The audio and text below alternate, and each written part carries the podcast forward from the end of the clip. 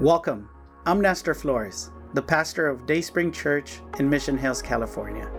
Thank you for tuning in to our podcast. I want to invite you to learn more about Dayspring Church by visiting our website, dayspringmh.org. We trust that if you open your heart, God will speak to you and you'll know how to live a life with God at the center that will result in a blessed life. This message will inspire, build your faith, and help you to know God better. Enjoy the message. Last week, we started a series that we've titled Breathe Easy. And in this series, we're talking about relieving some tension from our lives, making our lives healthier, making our lives more manageable, making our lives more enjoyable. And if you were here last week, uh, I, we used a rubber band as an illustration, right? And we said, what happens when you take a rubber band and you stretch it and you keep it stretched? Well, eventually it'll rip or it will lose its elasticity, it will lose its purpose. Well, in our life, there's going to be times when tension is unavoidable. Tension is just part of life. But we cannot constantly live a life full of tension where we're constantly stretched out, where we're constantly stressing, where we're constantly running on empty. We need to be, to be able to bring life into our lives. So what we're doing is that we're talking about five areas where we need to relieve some tension, be able to make better choices, be able to bring some health into those areas. Because whenever there's health, there's less tension, right? Last week, we talked about our social life. And we said that the friends that we choose greatly impact our life. Show me who your friends are, and I will show you who you are, right? And we spoke about the kind of friends to avoid, but also the type of friends, the type of friend not to be. Well, today we want to talk about the second area. And the second area is your mind. When it comes to relieving stress from your life, your mind matters. So let me ask you a couple of questions. Not again, I like to ask a lot of questions not to make you feel guilty, but to get you thinking, to get you to reflect, right? Um, I'm a little hot too, Terry, uh, Terry so I'm glad. There we go. Somebody's going to turn that down. Thank you so much. Um, let me ask you a couple of questions just to go into this message. How healthy is your mind? How healthy are you up here? Let me ask you another question. How well do you take care of your mind? What do you do that helps you stay mentally healthy and mentally sharp? Because here's the thing your mind matters greatly. When we think about stress, when we think about tension, when we think about that we're always running on empty, we hardly ever think about what's going on up here. We normally think about what's going on around us. We normally think about what we're doing, but we don't take time to think, well, could it be that something is not healthy in my mind? Last week I told you, show me your friends and I will show you who you are. Well, let me give you another saying this week. And here's the saying, and I'm sure you've heard this saying what you think greatly affects the way you feel. The things that we think affect the way we feel. Right? If you start having negative thoughts, you're to start feeling what? Negative. If you start having romantic thoughts, you're to start feeling what? Romantic. Because what you think greatly affects how you feel. Now, most of us are familiar with this saying. But not many people are familiar with the second part of this saying. And here's what the second part says The way you feel greatly affects your behavior. Can we go? There we go. The way you feel greatly affects your behavior. If you're feeling negative, you're going to do negative stuff. If you're feeling happy, you're going to do happy stuff. Now, how we act is influenced by how we feel. But how we feel is influenced by what we think. And that is the reason why your mind greatly matters. If we want to bring health into our life, if we want to bring release tension in our life, we have to address our mind. Romans 12, 2. It's not in your outline, but I think they'll put it up here. Romans 12, 2. It's a very known passage, right? And Paul tells us, do not conform to the patterns of this world. In other words, don't behave like the people in this world. Don't do the things that the people in this world do. He says, instead, be transformed. In other words, be changed. How? How? By putting passwords on your computer? How? By putting alarm clocks? How? No, by the transformation or the renewal of your mind. Because if up here we're healthy, if we make changes up here, then the changes will happen here and will also happen in our behavior. You want to know how much your mind matters? You want to know how important your mind is? I would dare to say, and I want to admit, leave room to say that I could be wrong, but I believe that your mind and my mind is the greatest battlefield of the enemy. The number one place where the enemy attacks us is up here. The great place where he fights you, the one place where he's constantly fighting you, the one place where he's always attacking you, the one place that he's looking out for space to be able to have his way, it's in your mind. Because if he could get to your mind, he could rob you of your joy. He could rob you of your peace. He could rob you of your purpose. He could rob you of your health. So our mind greatly matters. That's why God tells us that when it comes to our mind, that when it comes to our thinking, that we are to grow, that we are to develop it, that we are to nurture it. Look at what 1 Corinthians 14 20 says right there in your outlines. It says, Brothers and sisters, do not be children in what? In your thinking. In other words, innocence is good, but when it comes to your thinking, it's not. We are to grow. We are to develop. We are to mature. We are to strengthen our mind. We are to strengthen our thinking. He says, Yet in evil be infants, but in your thinking be what? Mature. Listen, our mind is a wonderful gift from God. And we are to nurture it, we are to protect it, we are to care for it, and we are to watch over it. Because our mind matters. Now, how do we nurture our mind? How do we protect our mind? How do we develop our mind? Well, let me give you three ways to do that, and you can fill that out in your outline. Number one, to cultivate your mind, the first thing that we can do is to control the access of your mind. If you want a healthy mind, you have to control what enters your mind. Okay? Look at what the Bible says in 1 Peter 1:13. It says, "So prepare your minds for action and exercise what? Self-control." Question: How do we prepare our minds? How? Well, let me ask you a different question. How do you prepare yourself for a marathon or a race or some kind of sport activity? How?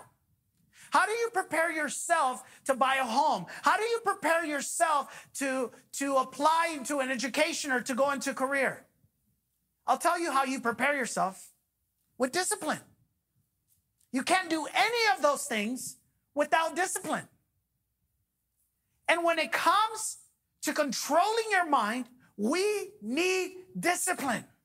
Discipline for what? Discipline to control what comes into our mind and what abides in our mind. Look at what the Apostle Paul tells us in Second Corinthians 10 5. He says, We break down every thought and proud thing that puts itself up against the wisdom of God. Look at this. We take hold of every thought and make it obey what? Christ.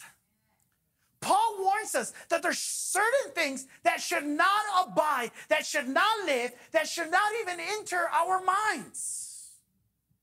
So, so here's the question. Are you controlling? Are you intentional? Are you careful? Are you mindful of what comes into your mind? The kind of stuff that enters the kind of stuff that lives there. Are you careful? Because here's the thing what you allow in your mind will eventually come out in your life. Did you know that? What you allow into your mind eventually makes its way out in your behavior. So, the first thing that we do to nurture our mind is that we have to be in control. We have to be mindful. We have to be careful. We have to be intentional about the kind of things that enter our mind. Now, let me give you four things that tend to fill your mind. Okay? I'll give you two negatives and I'll give you two positive ones. And then I want to ask you to do something. As we're going through them, okay, without peeking at your neighbor, put a check over the ones that f- tend to fill your mind. If, if, if there was like some kind of telescope or microscope to look into your mind, which of these would we find in there? And be honest with yourself, okay? You're in church. You shouldn't lie anywhere, but especially in church, okay? So, four things that can fill your mind. Here's the first one. The first one's really easy. The first thing that can fill your mind is trash. And there is more trash in our day than there's ever been. Pastor Nestor, what's trash? Well, I'll give you some, some examples. Violence is trash.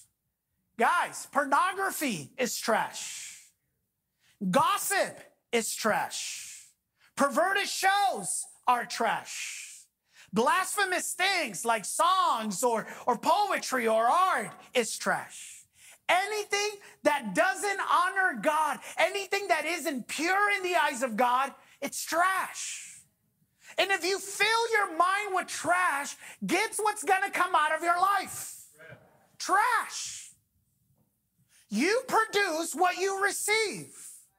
Look at what Romans 16, 19 tells us. He says, I want you to be wise in doing right and to stay innocent of what?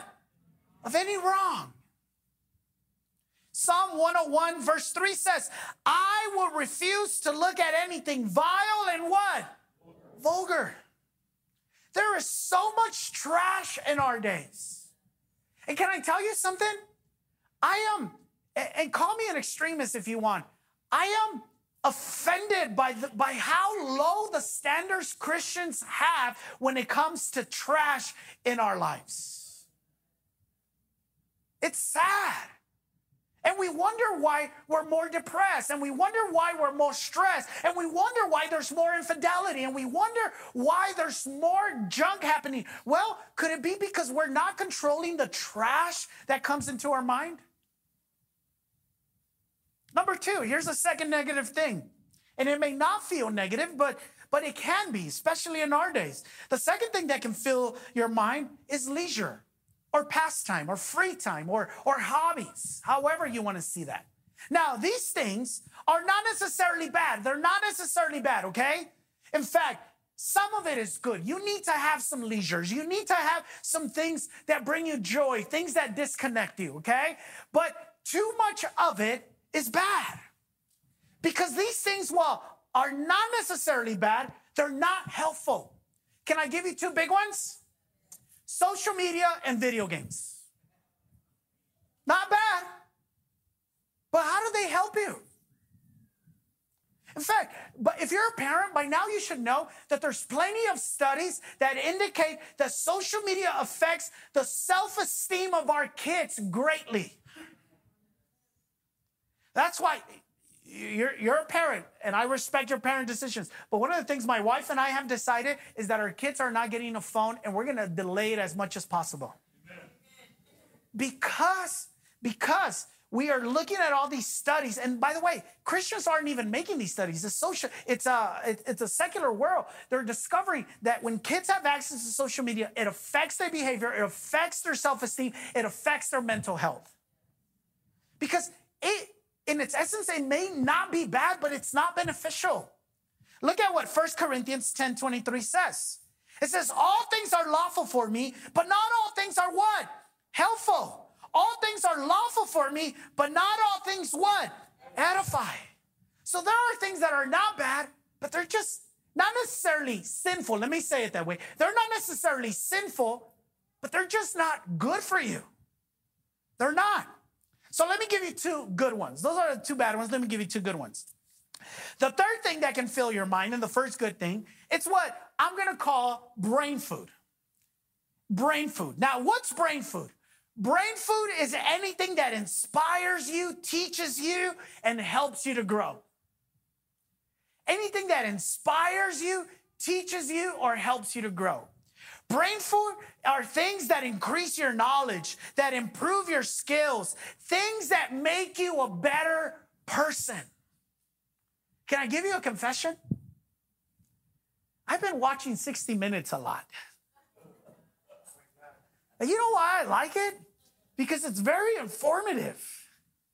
I've learned so many things that otherwise, if I just watch regular TV, I w- I wouldn't be able to. I love listening to podcasts. I'm always discovering new podcasts. Anything that stimulates your brain in a good way, that challenge you. Some of you are like, no, I don't like listening to that because they use words that I don't understand. Well, what if you learn them? Brain food, are you?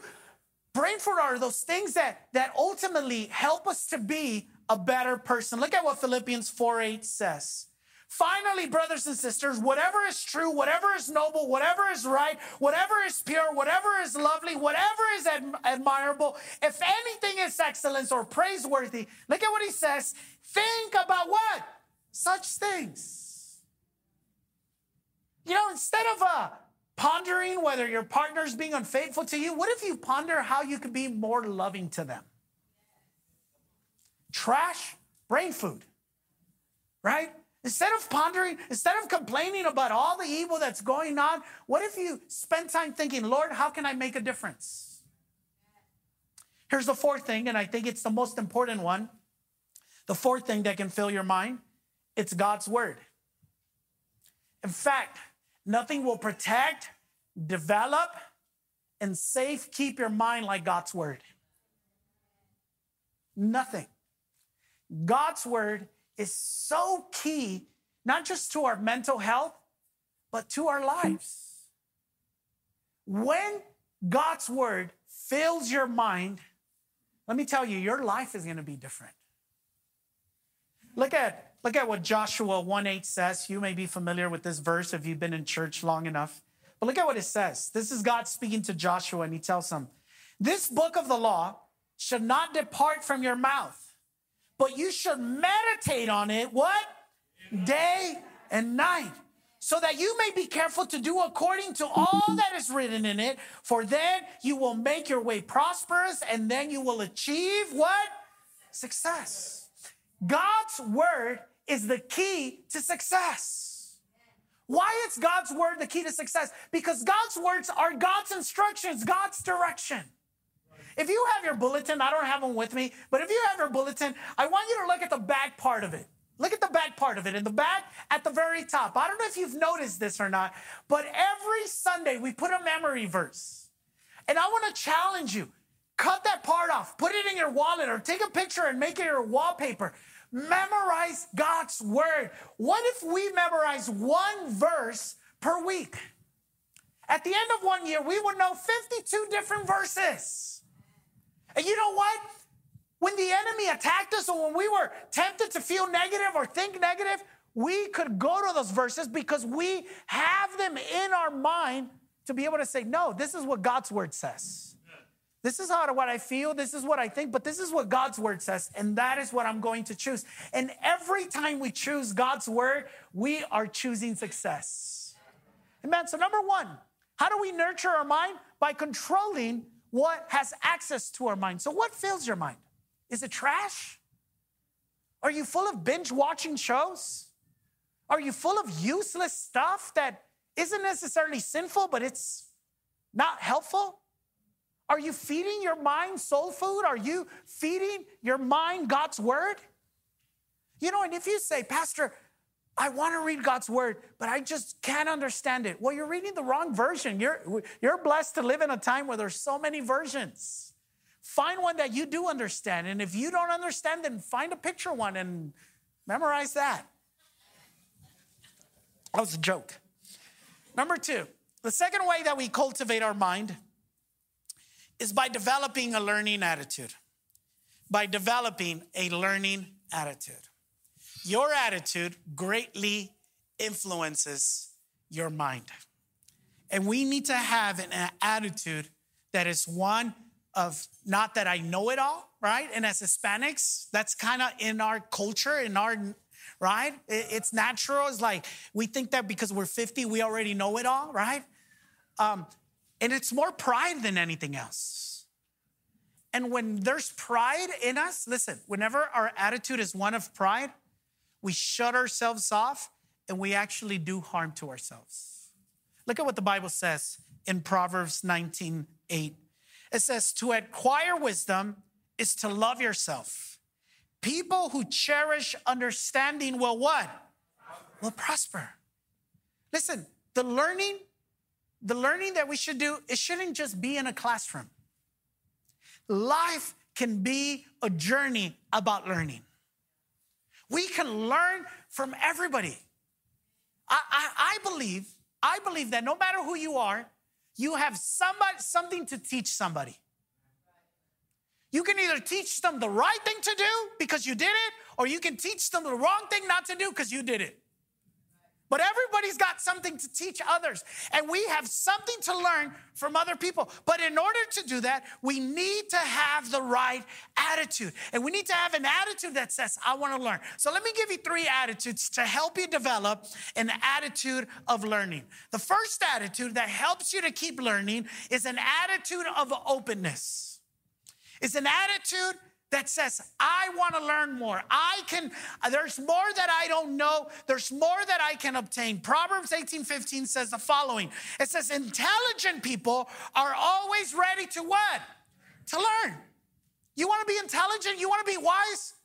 Be ready to learn. Be open to learn. Their ears are open for what? For knowledge. I know not everybody in here is Hispanic, but let me talk to the Hispanics of us because that's my culture and that's, that's what I know, right? Sometimes we have family members that know what they're doing, but because we don't like them, we close ourselves off to them. Oh, it's because she said I look fat in that dress. you know? And listen, when you let pride get in the way, it's gonna keep you from learning. And if you're not learning, let me put it to you very simple. If you're not learning, you're not growing. And you know the thing about not growing is that you don't stay where you are. You start to decrease. You start to get worse. Because as things develop, you stay behind and you fall back and fall back. So the first attitude that helps us to have an attitude of learning is an attitude of no openness, is an attitude that says, there's something that I can learn, there's something that I can take. Listen, there isn't a Sunday that you can come where God can teach you something new, whether it is by me or one of the other pastors. But there is always something you can learn if you have an attitude of openness. If you say, ah, oh, today Pastor Manolo's preaching, I'm not gonna learn anything. You're not gonna learn anything. Not because he's not good. No, no, listen to me. I'm not picking on him. I'm not picking on him. Not because he's not good, but because you're closed. You've shut yourself down. Which, by the way, can I please ask you? Don't tell me, Pastor, if you're not going to be there, I don't like going. That is one of the worst things you could tell me. Because that tells me that you're here for me and I don't want you to be here for me. I want you to be here for Jesus. Did you know that when I'm not here, Jesus is still here? So, what's going to happen if the Lord takes me? You're going to give up on Christianity? Please, no, right? So, an attitude of openness. So, regardless of who preaches, who's teaching, there's always something that we can learn if we're willing, right? Number two, the second attitude that helps you keep learning is an attitude of humility, right? And right kind of alluded to that, right? The opposite of humility is what? Pride. Oh, there's nothing you can teach me. There's nothing. I'm older than you. I've ran the streets longer than you have. No, an attitude of humility will help you to learn. Proverbs 11, 2 says the following It says, Pride leads to disgrace, but with humility comes what? Wisdom. Wisdom. Listen, you've heard me say this. If you've asked me questions, you've heard me say this. I don't know. I don't know. There's some things that I don't know, and I don't make them up. If I have an idea, I'll be like, well, I have to study that a little bit deeper, but if I had to give you an answer, here's what I would say. It's okay to say, I don't know.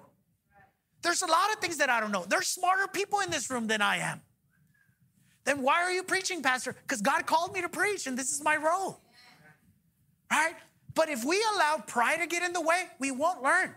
I don't know if you've ever heard the following quote by Winston Churchill, but he said the following, and I think it's so true. He said, I am always ready to learn, although I do not always like being taught. Right? Number three, the third attitude that keeps you learning is an attitude, an attitude of enthusiasm. It's an attitude, attitude of enthusiasm. Look at what Colossians 3:23 says. It says, "Whatever you do, work at it with all your heart as working for the Lord." Learning can be hard, but it shouldn't be miserable. Did you hear that? Learning can be hard, but it shouldn't be miserable. Your attitude greatly influences that. Like, I learned this trick a while back. If you say, I have to go work out today, it's negative. You drag yourself. But if you say, I'm gonna go work out today, that changes your attitude. It, it impacts how you feel, it impacts uh, how you think. Um, we homeschool our kids, right? We, we homeschool our kids. We've been homeschooling them, I believe, for almost two years. And uh, Lorena's doing a great job with them. And uh, one of the things that I noticed is that when they would get up, they would stay in their pajamas, get breakfast, take their blanket, and then go into the homeschool room and begin their homeschool. And I told Lorena, I go, I think we need to change that. Because if you're in your, in your pajamas, you still have a sleeping, uh, uh, uh, in bed attitude. But if you have them change because they're transitioning from being in bed to now learning, that's gonna affect their attitude. So we don't allow blankets or pillows in the homeschool anymore, and they got to change out of their pajamas because your attitude impacts your ability to learn right? Learn to see the fun in what you're doing. Um, you guys know I love running. One of one of the things that the coach in the app that I used to run says a lot. He says, if you're not having fun while you're running, you're doing it wrong. And some of you are like, well, that's why I don't run. right?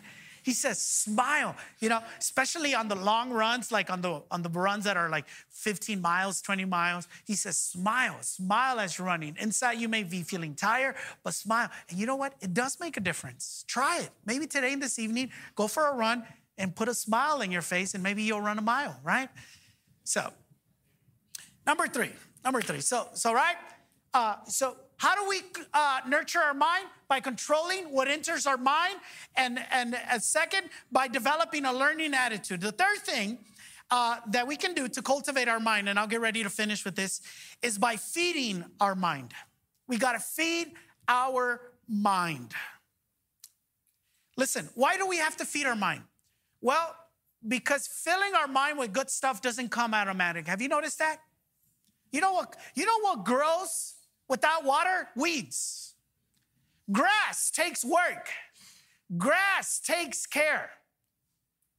What grows without any attention is weeds, is negative stuff. So if we want to, if we want our mind to be healthy, if we want our mind to be growing, we need to feed it. We need to be intentional about what we put into it. Look at what Ephesians 5, 15 and 16 says.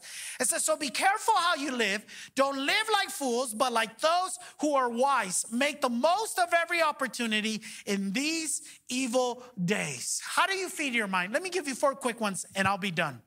Number one, by making time to think. Make time to think.